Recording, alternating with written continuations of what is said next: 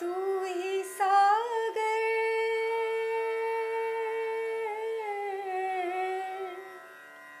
तू ही सागर है, तू ही किनारा। ढूंढता है तो किसका सहारा। ढूंढता है तो किसका નવલ વર્ષે દરેક જીવન કાર્યનું પુનઃ મુહૂર્ત થતું હોય છે. વિતેલા વર્ષનો હિસાબ કરી, ચોપડા ચોખ્ખા કરી, નવા રંગરૂપ ધરી ફરી એ જ કાર્યનો શુભારંભ થતો હોય છે. તેમાં સત્કાર્ય તો આવી જ જાય, પણ દુષ્કર્મના પણ મુહૂર્ત સચવાતા હોય છે. કારણ સીધું છે મને ને તમને જે દુષ્કર્મ લાગે છે, તે કરનારની તો એ આજીવિકા છે. જીવન કાર્ય છે. બસ એમ જ ચોરી કરનારા લોકો કાળી ચૌદસે નવા વર્ષના કાર્યનું મુહૂર્ત કરે છે. અને મુહૂર્તના કામ તો થવા જ જોઈએ તેવી દૃઢ માન્યતા છે.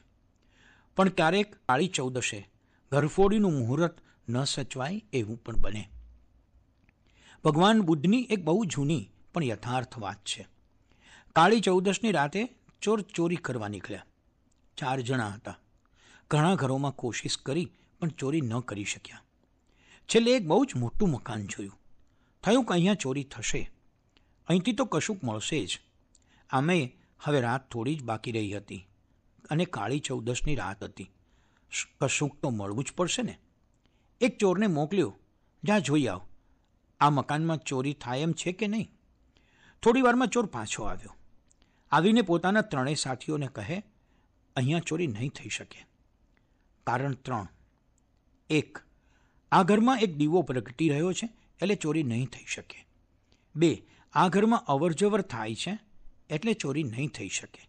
ત્રણ, આ મકાનના દ્વાર પર એક જાગ્રત ચોકીદાર બેઠો છે, એટલે ચોરી નહીં થઈ શકે. આટલું કહીને ભગવાન બુદ્ધ મૌન થઈ જતા અને શિષ્યો વિચારે ચડી જતા. શિષ્યોને થોડી મથામણ કરવા દઈ બુદ્ધ પરમ શિક્ષકની અદાતી વાતનો મર્મ સમજાવતા. ચોરી કોના ઘરમાં ન થઈ શકે? ભગવાન બુદ્ધનો દિવ્ય ઉત્તર. એક, જેના ઘરમાં બુદ્ધનો પ્રજ્ઞાનો પ્રકાશ હોય, તેના ઘરમાં ચોરી નથી થઈ શકતી.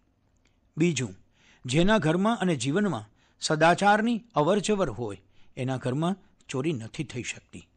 અને ત્રીજું, જેના ઘરમાં જાગૃતિરૂપી ચોકીદાર નિરંતર ફાટક પર બેઠો હોય, એના ઘરમાં ચોરી નથી થઈ શકતી. કારણ ત્રણ, સીધા ને સાદા. પ્રજ્ઞાનો પ્રકાશ, સદાચારની અવરજવર અને હર પળ જાગૃતિની ચોકીદારી. આ ત્રણની હાજરીમાં કશું પણ ચોરાય તે વાતમાં માલ નથી. અને તેથી જરૂરી પ્રજ્ઞાનો પ્રકાશ વત્તા સદાચારની અવરજવર વત્તા જાગૃતિરૂપી ચોકીદાર, એટલે ઘર સલામત. કેમ હાજર રહે આ ત્રણેય સદાય મારા ઘરમાં? છે કોઈ ઉપાય? હા, અવશ્ય છે. શરૂઆત મારે ત્રીજા અને છેલ્લા કારણથી કરવી પડે. હરપળ જાગૃતિ, નિત્ય સજગતા. જે કરું તેમાં મારી શતસહ હાજરી. જાગૃત ચોકીદાર એટલે સભાનતા માત્ર નહીં, સજગતા.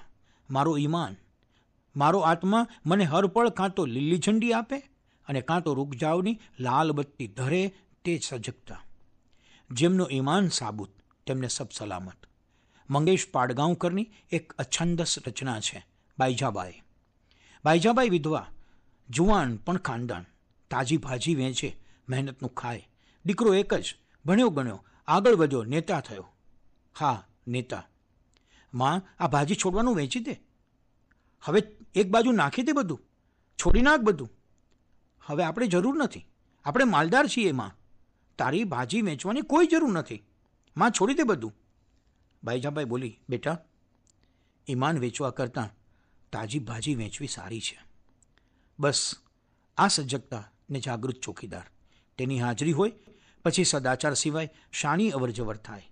અને જાગૃતિનું ઘી હોય, સદાચારની દિવેટ હોય, તો પ્રજ્ઞાનો પ્રકાશદીપ પ્રગટે જ પ્રગટે.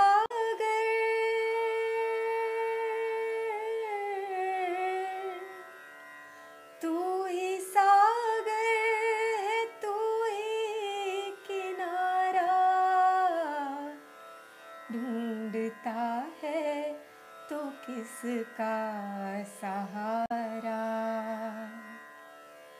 ढूंढता है तो किसका सहारा